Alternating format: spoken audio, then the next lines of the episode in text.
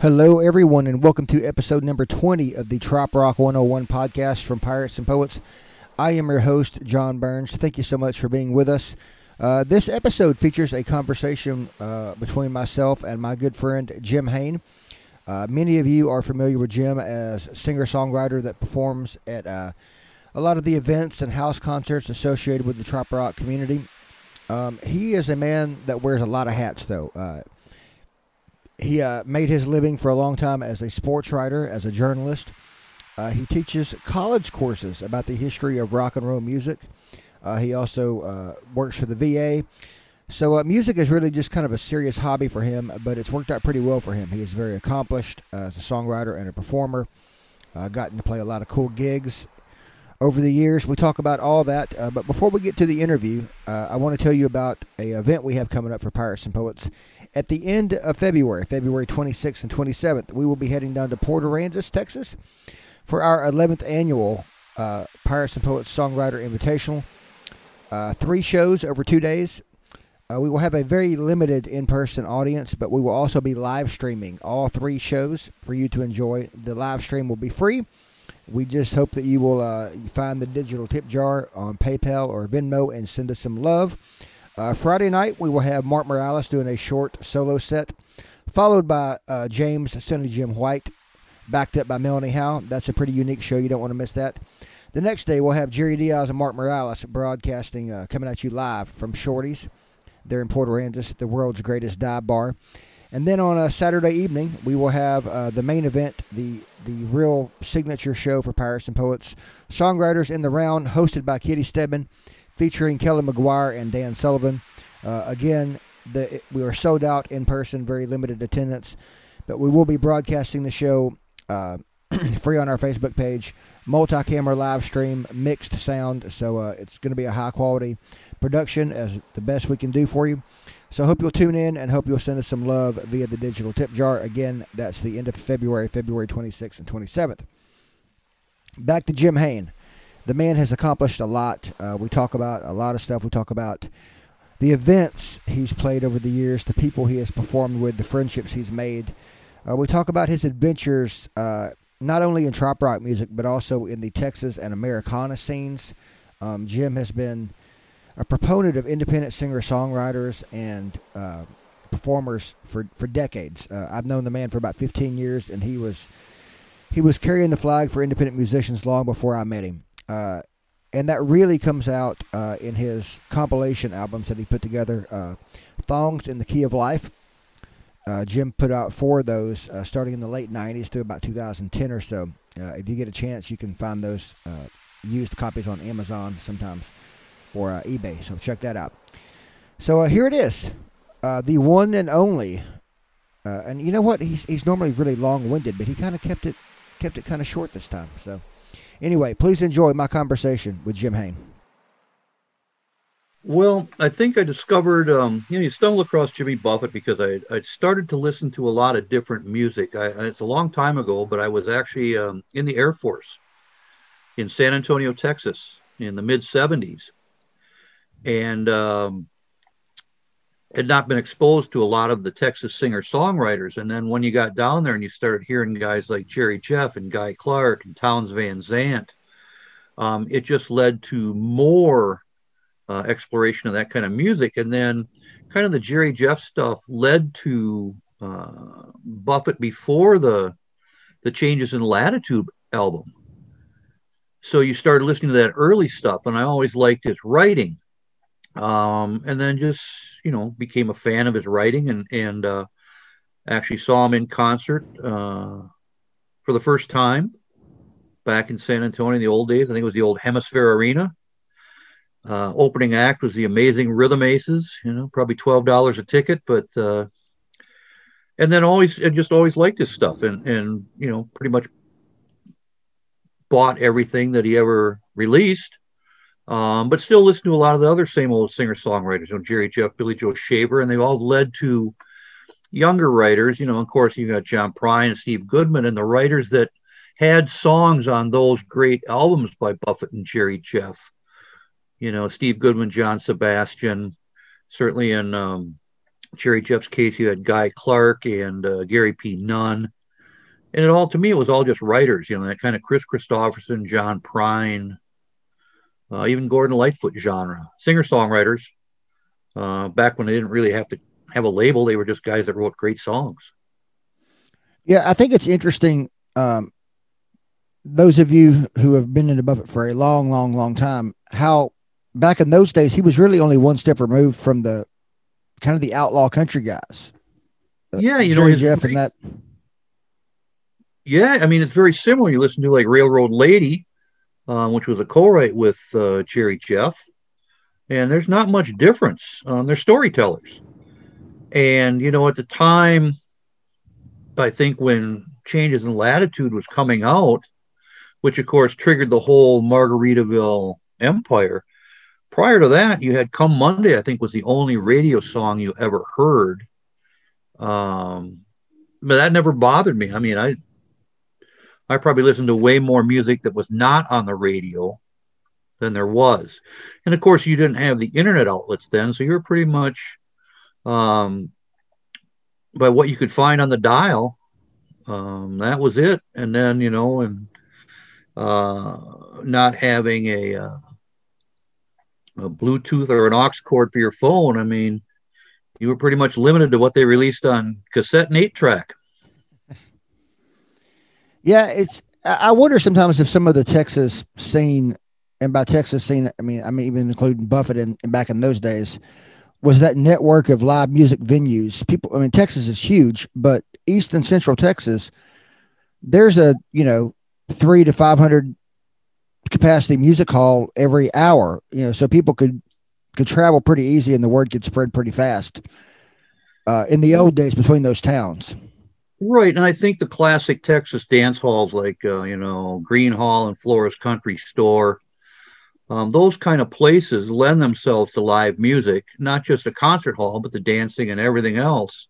And they were they were big venues, and back then you you might see Jerry Jeff or you know, um, Gary. Nunn and later Robert O'Keefe and Pat Green, Ray Hubbard, and those guys at those venues. Um, they weren't inaccessible.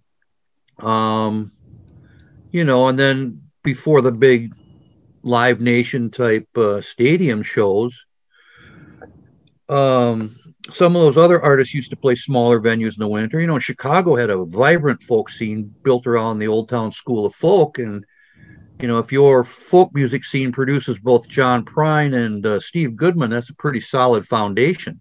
Yeah. So you were stationed uh in you were in San Antonio because you were in the Air Force. Uh Correct. So you probably went to basic in San Antonio and then got stationed there as well, or yeah, I stayed there the whole time. Ah, it's not a bad place because you were not far from Gruene Hall, uh the Austin right. scene, Luckenbach, all that. Right. And I'd been to all those places. And then I was very fortunate because back then, um, men's fast pitch softball was a, a big military sport. And I was a ball player as well. So, what that meant was on every weekend during the season. Um, I mean, I have given up home runs in Cuero, Yoakum, Beeville, Port Lavaca. um, so every one of those places, though, a lot of times those weekend tournaments were in conjunction with some sort of small town festival. And all of those festivals had live music. So even though you weren't seeing, you know, what would become household names or famous people, you were exposed to really good music and I liked it. Um, you know, and then you would either buy an album or a cassette or a 45 from the band and and you know that's that was your access at that point you didn't you didn't go to amazon and and order 12 12 cds or uh, 5000 digital downloads but that whole exposure to different parts of texas different music um, was fabulous and and you know you're also you weren't much more than an hour from austin and even back then, there was a great quote from the uh, uh, late writer Dan Jenkins, who kind of said that period of Austin made Berkeley look like a Boy Scout camp. um, so yeah, I, I, would go up to Austin as often as I could and see bands and music and different venues. And out in Fredericksburg, they had something called the Great Luckenbach World's Fair. Went to that. I mean, it was just basically exploration um, and an entirely different type of musical culture than I had been exposed to. Um, you know, when you come out of Wisconsin, everything sounds like a polka. Uh, some of that Texas stuff was pretty good. Yeah, I wonder if uh if Buffett ever played like Gruene Hall. I'm I'm pretty sure I've seen programs from where he played Armadillo World Headquarters, but I wonder if he ever played like Gruene Hall. I don't know. Um, but yeah, we we would go to the Armadillo, uh, which was just such a unique place. I mean, the people who've never been there had not been there, and of course that led into you know um, Doug Sahm and the Douglas Quintet and Rusty Wier and uh, trying to think. Well, of course, certainly Commander Cody, who I believe was the house band at the at the Armadillo for a while, and all of that has continued. I mean, you still. Um, I'm fortunate that um, uh, one of the offshoots of my writing is somehow I ended up teaching this class in Wisconsin called the History of Rock. Uh, basics called Rock Music Roots and History, and you try and bring th- bring things up from the history of rock and roll into the contemporary times. And we had talked about the Eagles, of course, and the Beatles. And then, oh, during the last semester, actually showed a new song called Bad Trick by Ray Wylie Hubbard to a rock music class because Ringo was playing drums and Joe Walsh was on slide. Oh, wow. So it was a fabulous song. But to me, you know, Ray Hubbard's like this mystic genius and, and far, a far as as well known as Up Against the Wall Redneck Mother as it's not one of his it's far from his best writing. But it was to show he's still contemporary and you can write and how that writing has made an impact across a wide range of genres. I mean, you don't get guys like Ringo and Joe Walsh, Chris Robinson from the Black Crowes, and Don Was on bass if you're some Texas bar unknown. I think there's a no. level of appreciation for that kind of writing. Yeah, and uh, who it wasn't ZZ Top.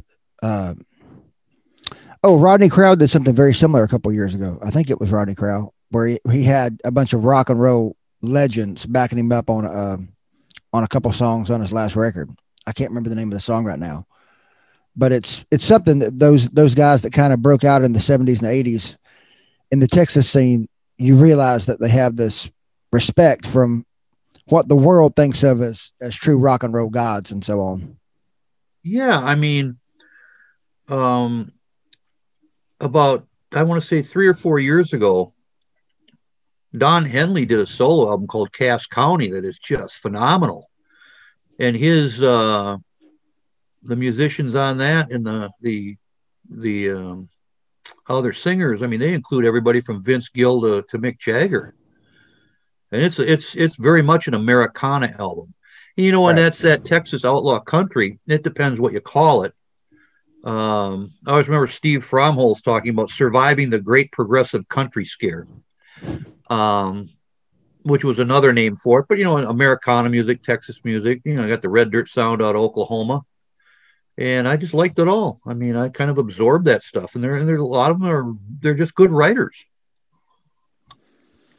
Yeah, so I want to bring this back around to, to the Buffett and the Parrothead stuff. Um, actually, before we go there, you may be able to answer this question. Jerry Diaz and I got to talking a couple weeks ago on a car ride, and both of us are fairly certain that David Allan Coe and Buffett had some kind of feud going on for a while, but we can't remember anything about it. Do you know anything about that?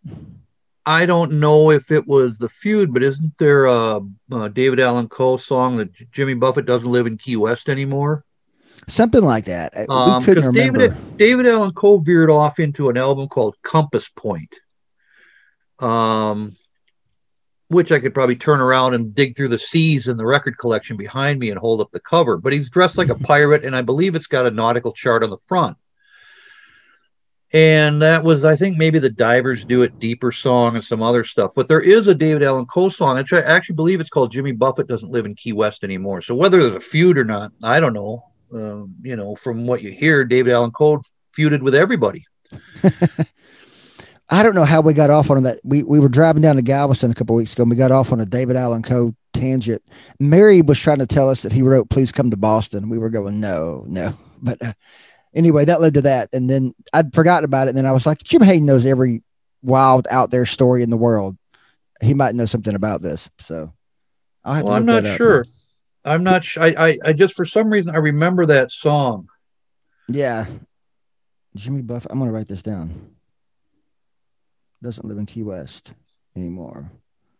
I wonder if that's what inspired Brent to write. Uh, but that yeah, it's, it's it's a it's a David Allan Coe song. Jimmy Buffett doesn't live in Key West. You can find it on YouTube just like everything else. Yeah, I have to look that up, and uh, I, I will link to that, folks, from the show notes from this episode, if you want to check that out. So anyway, at what point did you kind of become involved with? I'm guessing that you probably stumbled on a Parrot Head Club somewhere, and that kind of got you into the scene, or how did you get into the more organized well, world of parrot heads and eventually trop rock music? Well, first off, I don't think there is such a thing as the organized world of parrot heads. I think that that might be giving them a lot of credit. Um, there, there's a structured uh, world of parrot heads. I'm not sure about organization, but um, you know, I really didn't at first. Um, I was like anybody else. I was a, uh, you know, I liked music. I was a legend in my own shower, and uh, just had picked up a guitar. Uh, nobody in my family had ever seen me. I wasn't in choir or anything.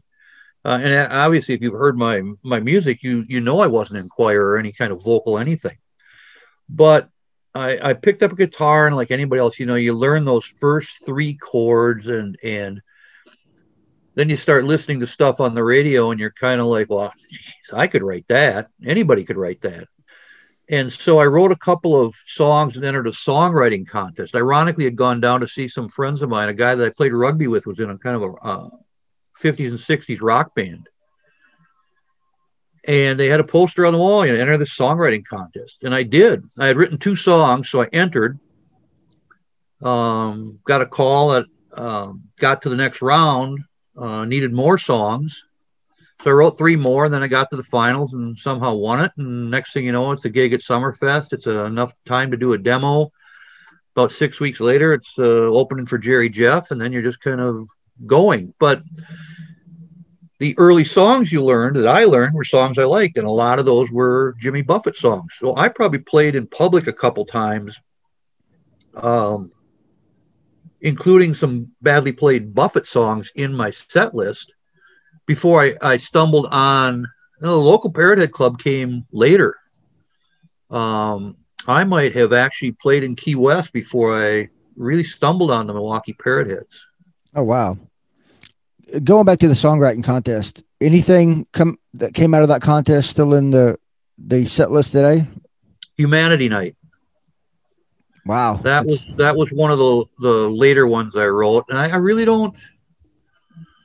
Um, I did a demo tape called the uh, I don't even know the year 1991 Clerical Error Tour, and when people ask how did you end up winning the contest, the the the statement was it had to be a clerical error. So got some studio time, and ironically, I, I, I don't know even how it. There wasn't. Um, anything real tropical on there. Um, and I can't remember. I'd done a song at one point called Bimbet de Jour. That might have been in that mix, but it, it came later. Um, but somehow that cassette tape ended up in the hands of. Uh, oh, I got a call. I was covering high school basketball tournament season.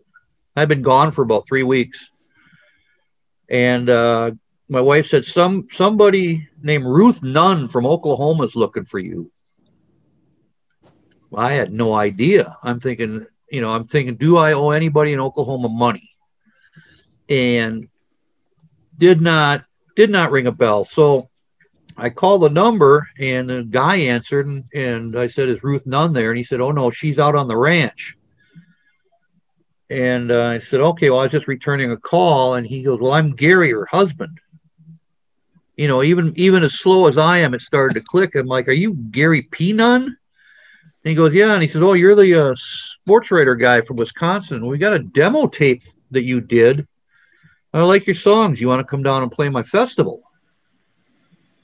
And I don't know about you, but I was pretty quick to respond. Yes. I mean, that was, that was, Yeah, you jump on that opportunity. yeah. So uh, I did, but that was all, that was just a little 11 song guitar vocal demo cassette with no overdubbing, no anything. It really wasn't very good, but the songs were kind of the start of, you know, it was, you can tell they're my songs. It's the way I think. Um, I think my writing's evolved. I don't know if it's gotten any better. It's gotten weirder, but, um, but even back then there was some odd stuff. Um, and it just kind of evolved. And, and, you know, the Buffett stuff was, it had an audience. There were very few people, especially in Wisconsin, playing any Buffett music.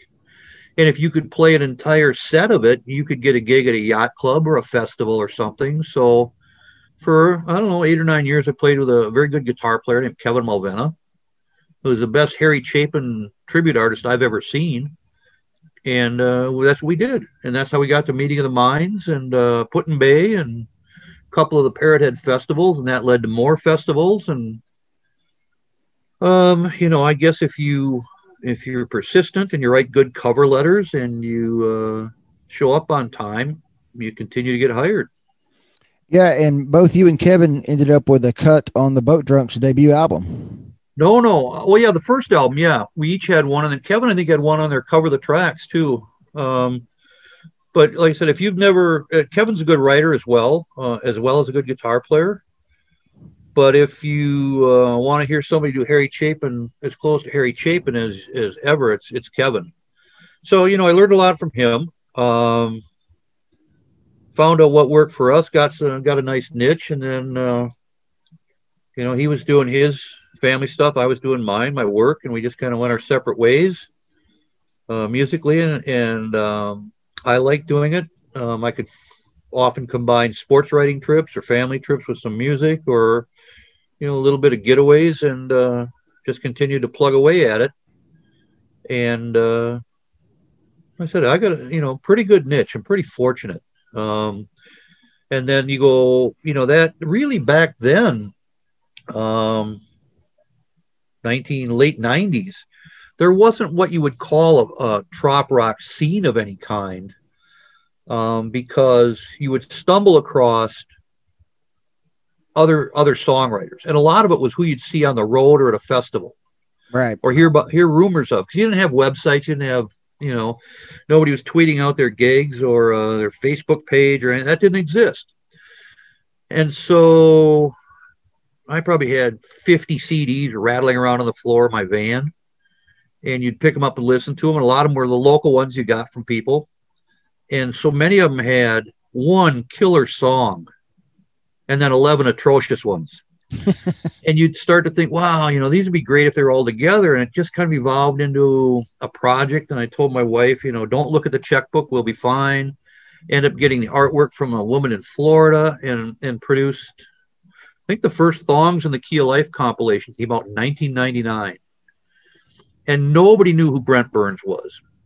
Uh, James White, a friend of mine, had seen him in the Caymans and sent me a couple of cassettes. I'd heard of John Reno uh, because he did a college. He was doing a college show called something like Pirates, Poets, and Margaritas. Yeah. And uh, my kids were little, and we drove well over hundred miles to see him at a at a noon hour show at McHenry Community College in Illinois.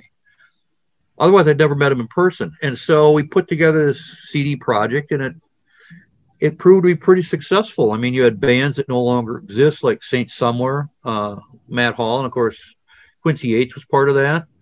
Um, Mango Mango uh, had some great solo writers. I think at the time I had met Jim Morrison on vacation in Florida, and he had just come out with his second CD, uh.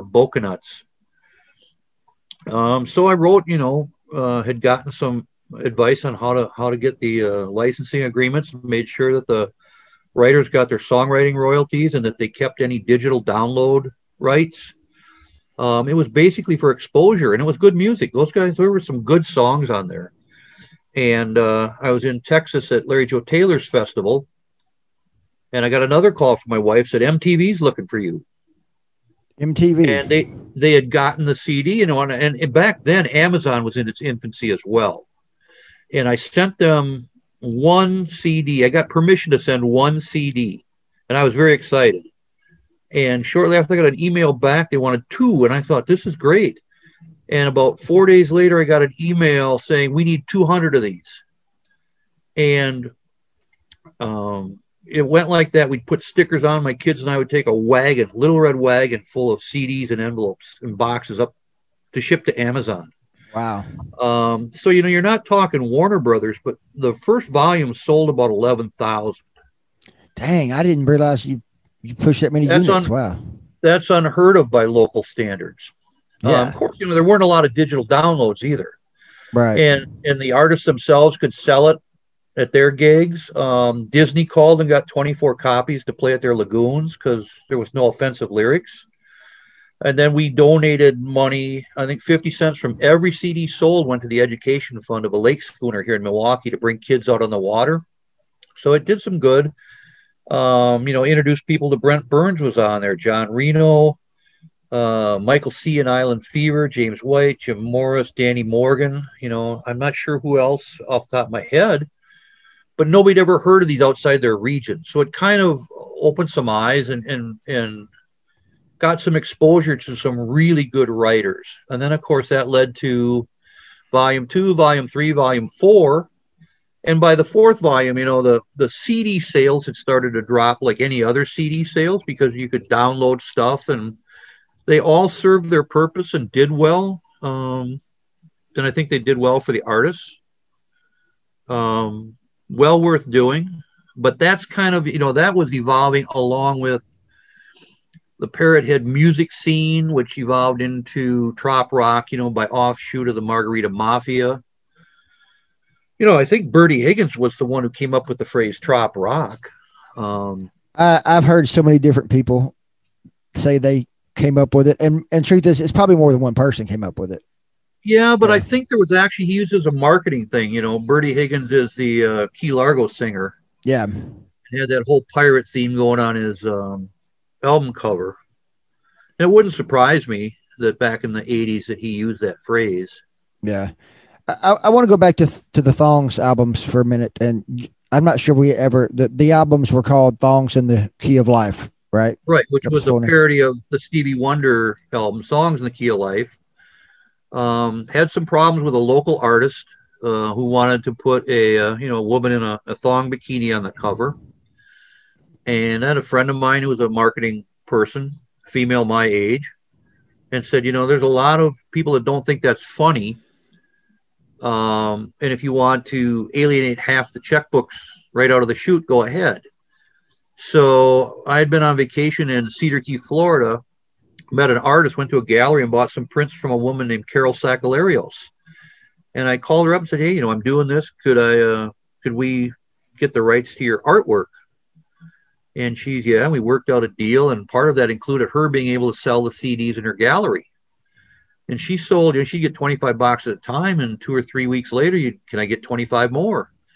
And so there were also a bunch of little beach boutiques around the country that sold them, you know, in Wow. their gift shops and whatever. Yeah, Um, actually had an offer of a trade out to put a new brand on it, and uh, Windjammer Cruises would distribute it to every one of their passengers. And I would get, I don't know how many cruises in exchange, but Windjammer didn't have any ports that they embarked from in the US. So you had to fly to get to wherever they were leaving from. and I had little kids. I mean, they might as well have said, you know, if you can get to Mars, we'll let you sail for free. So I didn't do that. Um, but it, it Yeah. generated a lot of interest. Um, looking back, probably it was a much better business plan and much better product than I'd ever anticipated, and probably more than I realized.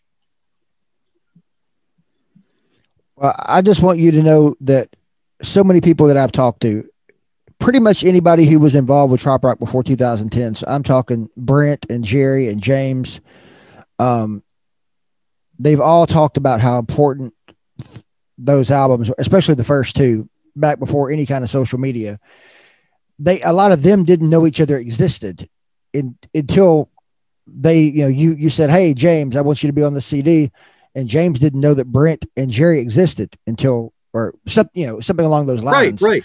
It was almost social media for the musicians and the fans before there was social media. yeah, it was very much a word of mouth kind of thing. And you'd talk to somebody at a at a gig would say, I saw this guy or this band somewhere else. And then, you know, you had to hunt them up. I mean, at that time you could search for them online, but most of them didn't have a website. You did like anything else. You, you some of them you called the white pages. You know, the directory assistant said, Do you have a listing for John Reno in Alabama? And you would find them. And so wow. I followed up a long way, a lot like that. I think I first met Jerry. Uh, he and Mary took the ferry over. We were Kevin and I and Howard were playing at you know Howard Golub from the Boat Drunks. Uh, we knew Howard before the uh, Boat Drunks ever existed. Um, we met Howard at, on vacation in Put-in-Bay. We heard this harmonica coming out of the audience, and we it didn't take a genius to realize it wasn't either one of us, and it was Howard on vacation. So we were at, the, at Riddles in the Sand, and I think Jerry and Mary and somebody else came over just to as part of the audience. Yeah, that's where I met them. I mean, I knew of Key West the band, and then certainly the evolution through Hannah's Reef. Um, you know, and and so from a musical standpoint, uh, you found people, and then you kept in touch with them, and then there more were added. Um, you know, and at some point, you still sought out unique writers, different writers uh, people that told their stories in unique ways, so you weren't offering just the same old derivative. And but it ran its course. Um, I mean, I think off the top of my head, you could probably put together somebody could put together a brilliant Thongs Five based on newer stuff. Um, but it's probably not worth it money wise. It, it was never worth it. It was never the intent to make money as much as just to do it. Um, but by the same token, each of the writers was entitled to the songwriting royalties like they would on, you know, if K-tel brought their record. Right. You know, I mean, it's not the same as Mac McAnally having a cut on the NASCAR thing and selling three million. Um, nobody took their thongs in the key of life check and went out and bought a Porsche. But, but, it was they were good projects, good music, good writers, and a lot of them I've become really good friends with. That that's to me far more important than the music. Yeah, and and the music. I mean, you spread it all over the world with those CDs, and then eventually you had a, a radio show for a while on Radio Margaritaville. I guess that was kind of a natural offshoot of putting together a compilation album, or. Well, again, it was just the interest of music, and and um, I think I did that for almost three years, and then. Uh, after they switched formats, did it for um, another radio station, Ed Meyer. And it was uh, the show was called the Three Chord Barbecue. So it blended in a lot of Americana, Texas music, as well as um, what I guess would be called trop rock. Um, and I had some demos, I had studio releases. Um, it was like uh, kind of a uh, an Americana version of Little Steven's underground underground underground garage without the talent or the ability. but I was pulling in stuff from all over, and and then I would get, you know, you'd have these great intros. Uh, this is Ray Wylie Hubbard, and you're listening to the Three Chord Barbecue, or Dave Alvin, or Randy Wayne White, people like that to do the intros. Wow. Um, so that was kind of fun and it was enjoyable or I wouldn't have done it. Um, I think in the archives, I have a, you know, one of those binders. Uh, I think I have a CD of every single one of those radio shows. Wow. Weekly some, show? There's, huh? We, oh, it was a weekly show? Monthly, but Monthly. they would air it several times a month, you know, three or four, maybe five times. And it was an hour long. Um, and then I would, you know, back then you had didn't have as many options. Certainly, you didn't have Facebook, so you had a website though, and you had some some options of posting the playlists. Um, pretty well received actually, you know, in hindsight, and uh, there was a lot of. Uh, I had a slogan. Uh, I had an artist friend came up with a logo for that, and it the slogan said "Three Chord Barbecue," music too good for regular radio. I like it. That's good.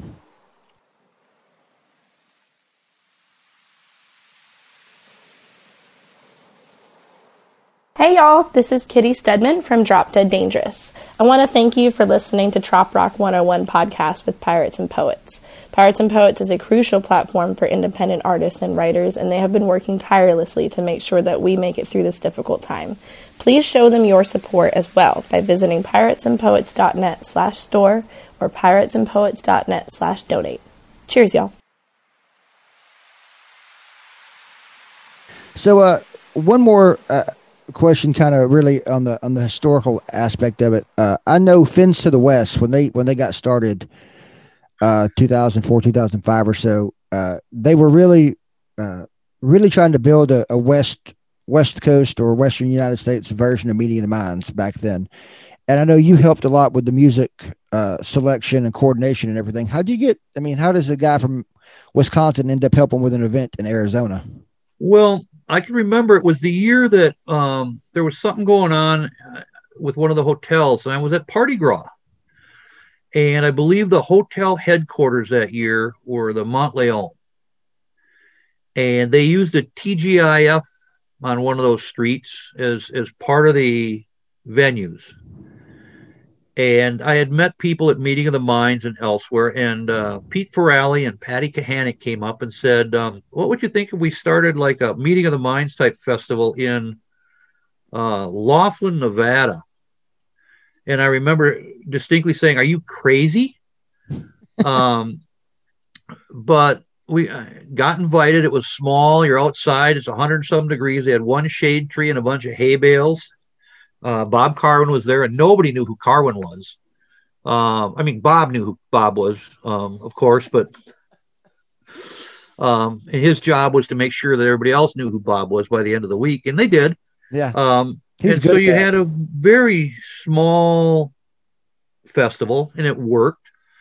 Um, and then part of it was, I think, because I knew I still listened to so much music um, and stay in touch with people that it was just, you know, I knew a lot of people. They didn't really have like a musical director. And I only did it for a year or two where I, I mean, I always helped them out or answered questions, but it was able to get different people. And the same thing kind of happened with a festival in Michigan called Cheeseburger in Caseville.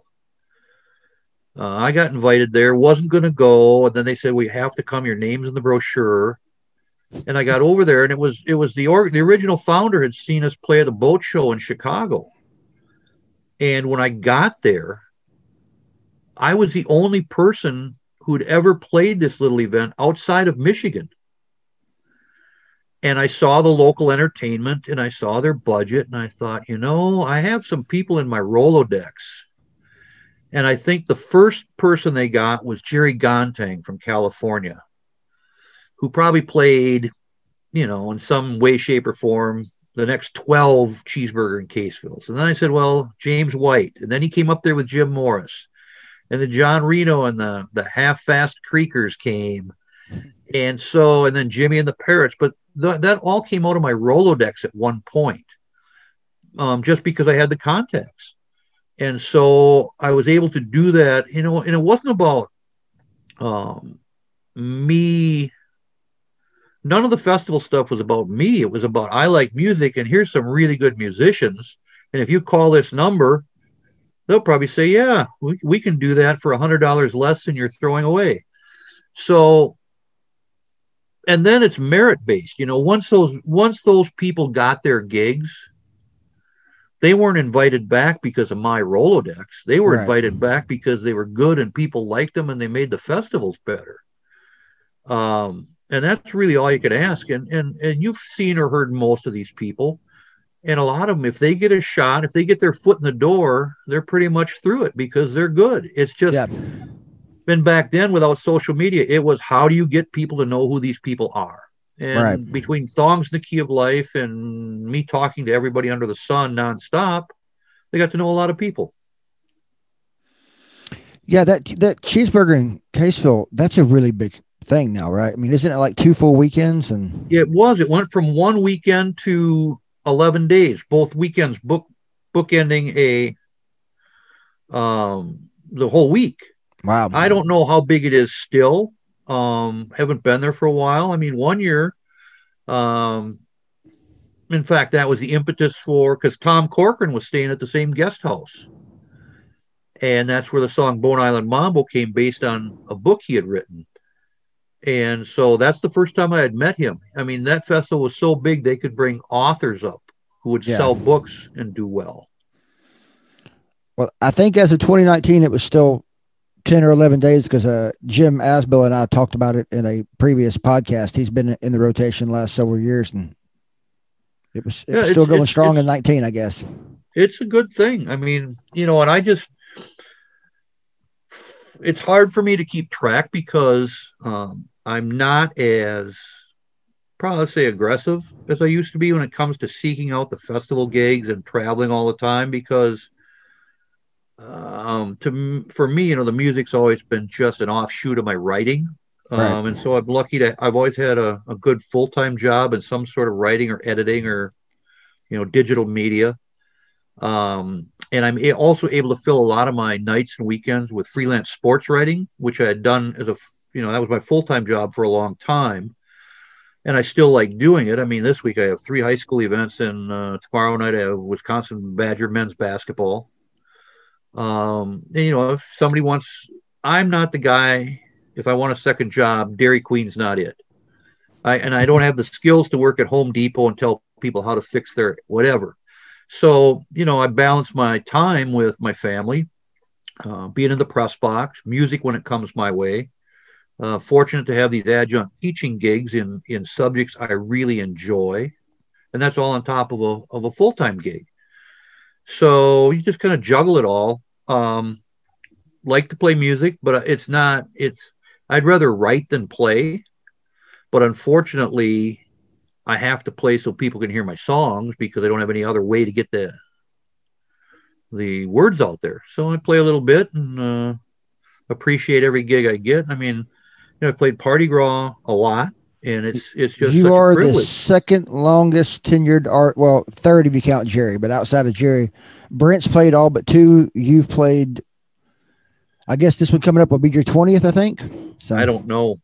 I don't know. Um, yeah, you're getting into the uh, really the the the Tom Brady and Drew Brees of drop Trop Rock. If uh, Brent and I are there.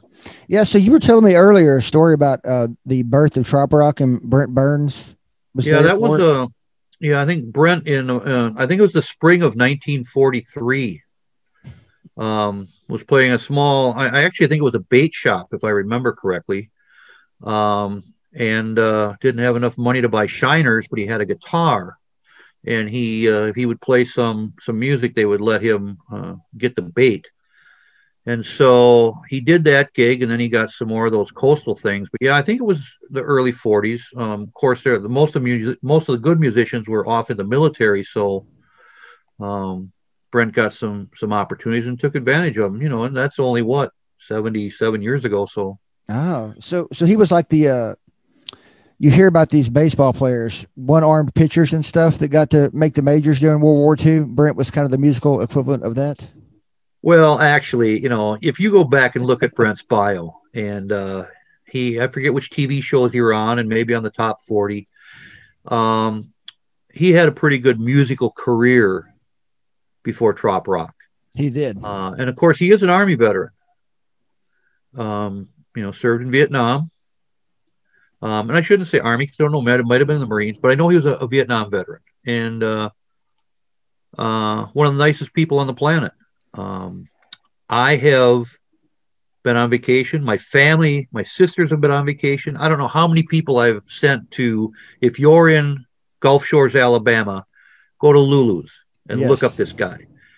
And uh, you know, he's just he's just a good friend. We've been friends for a long time. Um, and I actually don't think it was 1943. It's probably in the early 60s when he really got going. I've actually uh, got back there in my bedroom a uh, 45, a promo 45 from one of his early singles. When I when I was getting ready to interview him, uh, I couldn't remember the song that he had on. Uh, I guess it was Paul Harvey that got played several times. I was looking that up because I couldn't remember uh, the details about it, and an eBay listing popped up. So I have this promo only copy of a Brent Burns 45. I spent more on shipping than I did to actually buy the, the vinyl. Uh, well, and I I want to say he had been on like oh the Mike Douglas show or Merv Griffin or one of those there was Variety. something like that too. Yeah. variety shows of the era. And I mean, those are hard to come by. But that just kind of tells you the, you know, there's some pedigrees behind these people that a lot of the, the current audience doesn't know about. Um, there's a reason why they're successful and their, their songs are good. You know, and of course, Brent co-writes with some of the best people in Nashville. Um, he's got a really nice formula for what works for him. And he's a good writer. He's just a really good writer. He is that for sure. So you uh, you mentioned record collection, and uh, occasionally you make Facebook posts about your record collection. So I just want to know, like, how big is it?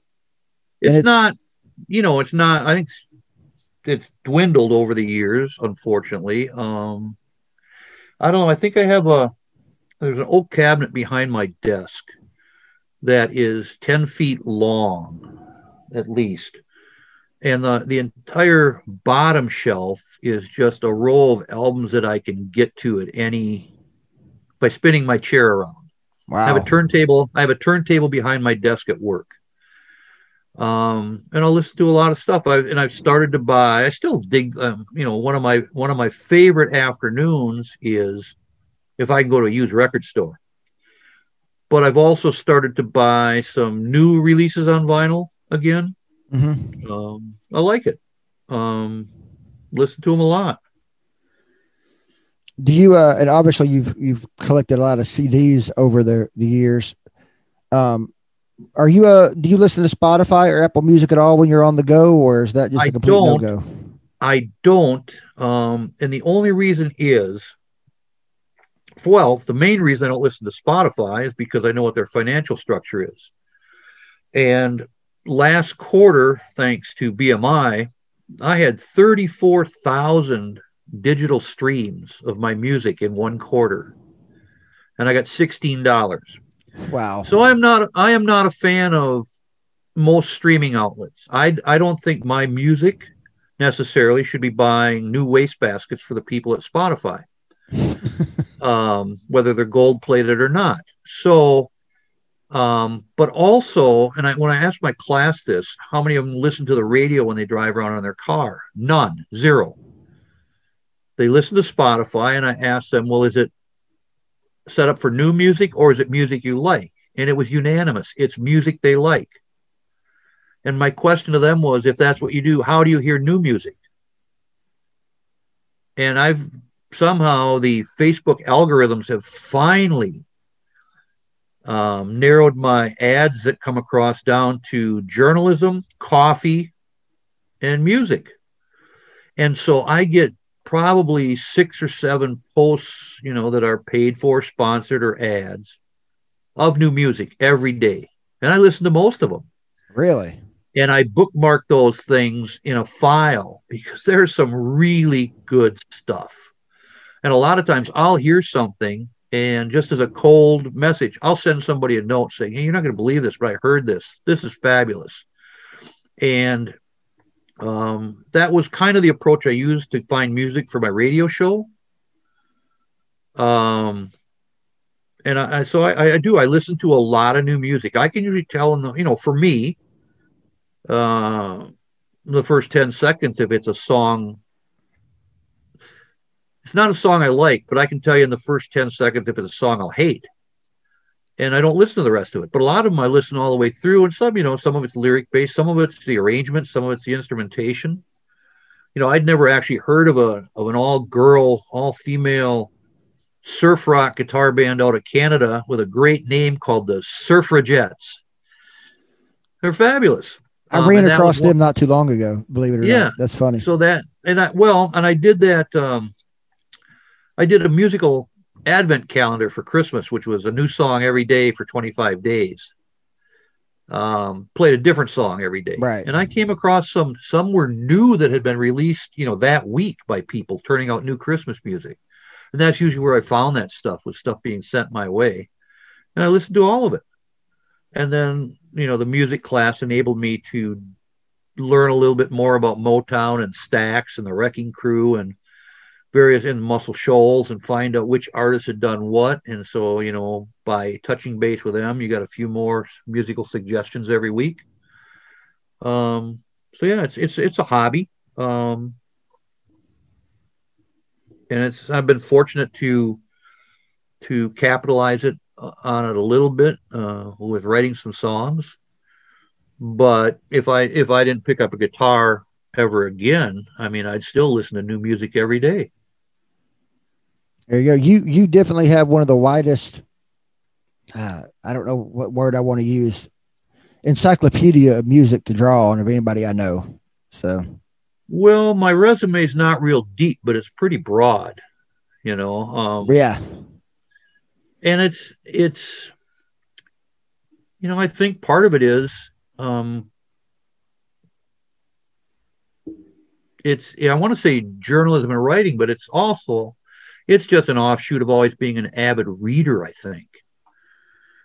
And so you appreciate well written anything. And, and I've always been a reader of newspapers, magazines, books, fiction, nonfiction, as much as I can glean. And that led to writing. And, you know, then when you listen to a lot of music, I mean, there's nothing wrong with a good instrumental or a pop song. Um, but I also, as my my my kids will say, yeah, you you like those uh, 17 minute songs by some Texas guy with a bad voice, and he speaks half of it. you know, I'm good with that. Um, you know, and then that's why I think um, at most, even at trop rock things, a lot of times I'll sit in the back where I can hear everything and sometimes you come away from like meeting of the minds and and you've listened to music for four or five days and there's two songs that just stick in your head yeah um listen to all of them but you know you just you can you can pull that out of that whole smorgasbord of music and you just realize there's some really good writing um i appreciate that i mean i i admire what goes into it so uh got a few listener submitted questions. I posted on Facebook that you and I were going to be talking and had a few people ask, uh, send okay. in questions they want answered. Uh, let's kind of go behind the song into the, the history of a couple songs. Uh, Kings of Black Velvet. Um, well, I mean, it's that was started from seeing a guy, and we were on a, a trip down to uh, end of basketball season down to Sanibel, Florida, got on a detour in Kentucky and drove by a, a roadside stand where they were selling black velvet paintings. And, you know, the majority of them were Elvis and Jesus. Um, you know, a few dogs playing poker and a couple of the oddball, a couple of bullfighters, uh, that type of stuff. But the majority of them were Elvis and Jesus. And it was kind of a, you know, uh, then you let your imagination wander, like you had found the place where all the black velvet paintings come from. And I just envisioned a conversation between the two of them while they're hanging out there all day waiting to be sold. And that's really all it was. And then it just got weirder because then the conversation couldn't speak for itself. Um, and it's just the way I, you know, it's not so much the way I write, it's, it's often the way I think, which of course explains my, like my meteoric career success. Um, stuff like that comes back to haunt you, but it, you know, it's, I've had people say it's an interesting song. I've had uh, a minister in Iowa asked if he could use it as part of a church service. Are you serious? Yeah, because what he wanted to emphasize was that these people probably shouldn't be on the same plane of worship. um, and I said, yeah, that's kind of it exactly. um, yeah. You know, and so uh, uh, I think we're at it was the year at meeting of the minds where they had the hurricane and they had to move it from the casa over to the what is it, the reef or the reach or whatever that the reach and uh, a woman came up to me uh, after i played that and was just in my face and said we don't stand for that down here so i mean but at least she listened and that's all you can ask yeah. i mean if they listen if they listen well enough to hate it then you're doing your job and wasn't that recorded in Port Aransas, Texas? Yeah, that was uh, a project that started. I met Larry Joe Taylor at Gary P. Nunn's festival. Um, stayed in touch, and I was getting ready to do. I had some new songs, and uh, stayed in touch with Larry Joe and played a couple of his festivals. He'd come up here to Milwaukee for a couple shows, and uh, he basically said, "Well, why don't you come down here? We can do that cheaper than you can do it in Milwaukee." And that led to the studio guys coming in. Uh, you know, he said, "I hope you don't mind, but I got this guitarist, John Inman, will play on it." I was like, "I'm pretty good with that." And then the bass player couldn't make it, so they got Bob Livingston, and I'm like, "I'm I'm all right with that." And then the piano player couldn't come, so he said, "Well, we got Floyd Domino," and I'm thinking, "Yeah, this this is all right." So yeah, that was the first record I did down there in Port Aransas. Um, For people who don't know, uh, that was a good chunk of Jerry Jeff Walker's Lost Gonzo band backing you up on that. Yeah, yeah, pretty much the uh, the core of that, and and they're just they're such nice people, obviously fabulous musicians. Um, it was a treat, you know. You go anytime you're somebody like me, and you can go into a studio and you're in there with half of your college record collection. That's a good day. Yeah, uh, and you did that at Third Coast Studio, didn't you? Yeah, yeah, Jim What- Urban's place. What What was the setup of that? I mean, I've done it. We did a Pirates and Poets show in there a few years ago, and it was set up for the concert setting. But I, I can't imagine that. Was it? Did you just use the whole big room? No, the concert was kind of in another room. I think that had a balcony at the time. Yeah, Um, this was a standalone studio, and you know I don't know enough to know about the equipment uh, to know what kind of board they had at the time. And and Larry Joe's son Zach, who did the drumming, also did a lot of the engineering. You know, for me it was amazing for, to watch those guys work, uh, mixing and, recording and par- playing their parts and creating stuff. Um, you know, I got there and I brought my guitar over to the studio and I remember Larry Joe saying, "We got a we got a saying down here. we like what you're trying to do," and said, "So you can take your guitar back to the room," which I did. And then they John Inman had these charts drawn up of the songs, and they were you know music terms, diamond diamond half bar, telling Bob Livingston play those little short choppy McCartney notes you did on Willie's album. And uh, then they look at me and they say, when we get to three, you start. You can count, can't you? so, and then, you know, that for me, again, that was a step up and it, that record did really well. And when I say that, um, if you can get a smattering of airplay around the world on various Americana or or different kind of programs enough to where you get some good publicity. I mean, that's what I mean. It does well. People listened to it and it got got played and sold the amount I needed it to sell. You know, it's not like I'm going to be hosting Saturday Night Live, but it it did well enough to eventually, and I'm ever, never in a hurry. You know, might go five, six, eight years between records. It led to the next one in um, Texas, um, which is where Calling and Gone came from. Um, and some other songs. Again, that was, you know, John and John Inman and Bob Livingston. Uh, fabulous accordion player named Rad Lorkovic, uh, who was in town for South by Southwest. Um, so yeah, it, you know, it led to some really good friendships and relationships, and obviously uh, tapping into an incredible amount of musical ability. And then the last one I did up here in Wisconsin with some equally good players who have played New Orleans Jazz Fest and World Beat bands and have been on major labels.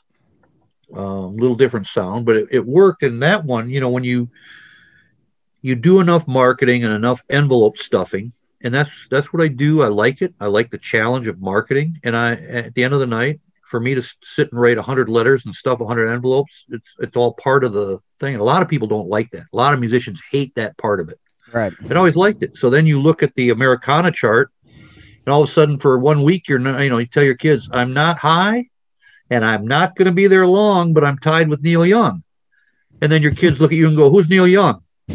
um, which takes a little bit of the luster off it. But, you know, for, for to get that kind of enough airplay total to even get a, a mention on that is, is nice validation.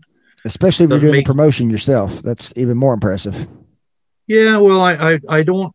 It was never a desire to to hook up with a you know get a record deal or have to pay a publicist, even a booking agent, Um, because very few people know what I do better than I do. Right. So, um, and it's the same approach. You know, getting a gig is not all that different from getting a freelance sports assignment. You know, you, there's a there's a slot and you want it, and uh, you give it your best shot. Write a good cover letter. Be polite. Um, say thank you, and uh, no regrets if you don't get it, because at some point you're going to have to write that same person another letter. You know, um, so you don't want to burn any bridges. Um, so you know, I don't know if it's hard to uh, at, at at the level of what I do. Um, it's it's really hard to imagine anybody who's gotten out of uh, gotten much more out of three chords in a hobby than I have.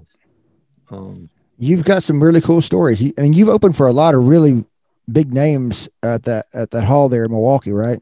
Yeah, and other places around Wisconsin. Um, my friend Peter Jest is the owner of Shank Hall it's a music club, and Shank Hall gets its name from the club in uh, Spinal Tap. um, and uh, I've had some wonderful opening act opportunities there and elsewhere throughout Wisconsin, which led to other promoters.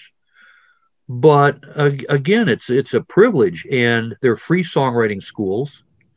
Um, I mean, if you get to open for everybody from Rodney Crowell to Warren Zevon to Jerry Jeff to Todd Snider to Robert Earl Keen, uh, theater shows with Rick Springfield, Roger McGuinn. I mean, there's just dozens of people I've opened for, and I do my 30 to 45 minutes. I don't drink on stage. They're not there to see me, but it's led to some really good secondary opportunities because of that. And right. so, and you know, sitting backstage, um, watching from behind the curtain and watching Mac McAnally or watching Sonny Landreth or people like that. Um, it's incredible. I mean, they're just so good. And uh, it's it's it's a free songwriting school, um, and but also more than that, it's how they work a room, how they relate to their audience. Um, you know, it's just in it's, and you, you get to do it two or three times for the to open for somebody, and they actually, you know, uh, opened, I think, three times, done nights with Kinky Friedman, two of which we went out to dinner afterwards. Wow. Uh, you know, so if, you know, spending a, a midnight dinner with Kinky Friedman is, is an experience.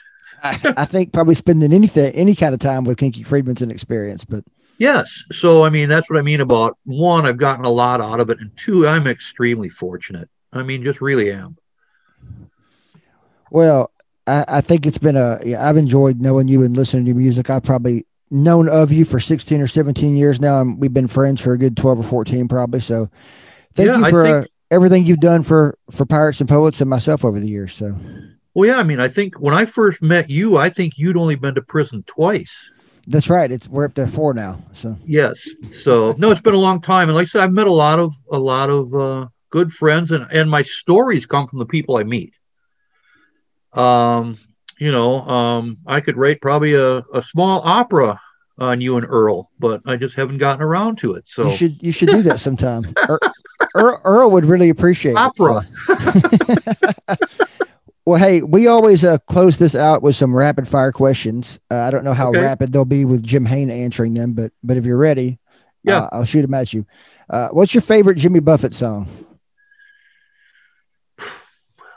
He went to Paris. Good answer. So, uh, favorite beach? Probably the one I'm at at any given moment. I'm from Wisconsin, so anywhere I'm on a beach is good. Um, was just at North Captiva Island, which was fabulous. I mean, I've been through the Caribbean. They're all good. I mean, yeah, I would say they're all good. They're all different, but they're all good. All right favorite song or songs by an independent trop rock artist? Oh, that's a bit uh,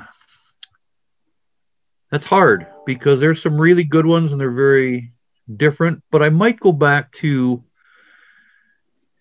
you know, and it varies from time to time. And I like wordplay a lot, so and I don't even not hundred percent sure of the uh, all the titles but I could listen to Jim Morris music a lot, almost any day of the week. Um, maybe because of my background, his song about the writer guy living below you, I liked, and whatever song had the rhyme about the uh, a waitress named Susanna at the only Chinese restaurant in Butte, Montana. um, it's good writing. It's good writing. And you know, if I had to pick one, if someone said, "Hey, pick a song," uh, and again, I'm not sure the title. Uh, the one that just popped into my head was uh, Scott Kirby's "Lucky Enough."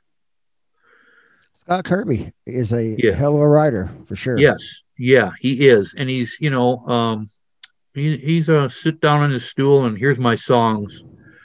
Um, but that song has always resonated with me. And he wrote one also about um, when Carl Wilson died that I thought was phenomenal. But they all they all have some gems that are you just got to tip your hat, you know. Um, there's a couple of them that Jerry has written that I thought just the right the right millionaire country guy has not heard yet because they're good songs. Yeah, there's there's a couple dozen songs rattling around the trop rock world that, like you said, if the right country guy got a hold of them, one of our friends' bank accounts would, would get substantially bigger. So yeah, yeah, and that's when you get the privilege of saying, "I knew that guy when he was horrible." yeah. So I, I, know you're not much of a drinker, but if uh, you're going to make a cocktail and listen to records late at night, what's it going to be? Um, well, this probably goes back to my rugby days. Um, you could just open up one bottle of Leinenkugel's, a long neck Leinenkugel's beer, and I'm good with that. Not a flavored shanty or summer whatever or spritzer or anything like that. just the Leinies. I'm good with that. All right.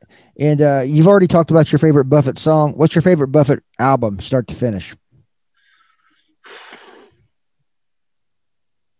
trying to remember what's on what, and it would have to be, I want to say, uh, probably a white sport coat and a pink crustacean. I, I think that if I went back and added all these up, that would probably be either that or A1A or probably the two front runners. At some yeah. point, I need to go back and add all these answers up. Yeah, I, I, those. I mean, it's that early Buffett songwriter stuff that I really enjoy, and it's just a good writer. And he was a great observer of like you could walk into a bar and write a song about any of eight different people. That's hard to do. And he would tell their story and, and you could picture the guy. You know, I don't know how old the song Ace is. I still like that song. Wow. It's it's gotta be getting pretty old. Yeah. But I like yeah. that. So yeah, it'd be one of those two. I, but I, I think white sport coat probably. Okay. And uh, the big question that we always finish with, uh, if you were going to build a Mount Rushmore of independent trop rock artists, what two, what four faces would you put on there? Well, all that does is alienate people five and six, but I would probably have to say Jim Morris. Okay. Uh, James White. Um, probably Jerry Diaz, um, both for music and his contribution to the genre. Um, and the fourth spot always gets hard for people. It does. It does because that's like judging a contest. Whoever loses gets angry. Um, and this is kind of out there, but when I think about it, this is the only guy who had one cut on each of the four Thongs albums. Okay.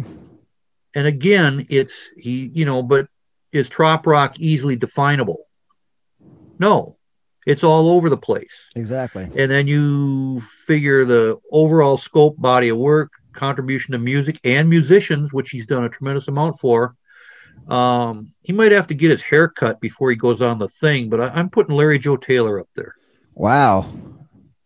I think that is you are the first person to mention Larry Joe, but people don't think of him as being part of the trop rock scene anymore. But when I first started coming around 2005, 2006, he played not a lot, but he played two or three a year at the bigger events, you know? Yeah. And I mean, again, what's, what kind of writing is it? You know, um, but he has played that. he does his own music festival, which is much more Americana, Texas country, outlaw country. But he that's where those that's where those distinctions blur together. I mean, if you were I I don't consider him to be an independent artist because of his pedigree, but at the top of that list, um, again, it's what's an independent artist? I'd put Keith Sykes up there. Yeah. You know, um, I would. But is he an independent artist? I don't know. I, would put him into the category of, for for trop rock at least, I'd put him into that category of a pseudo coral reefer.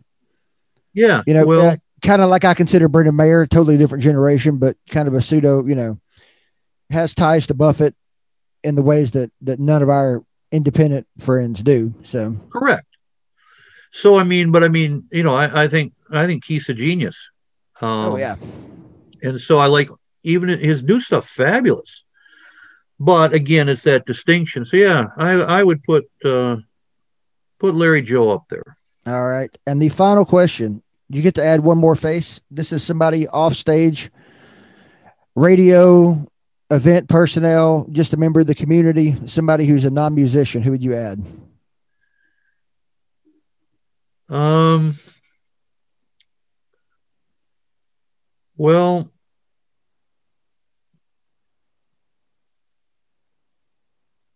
I think probably if I just had to add one person based on everything, I'd add Mary Diaz.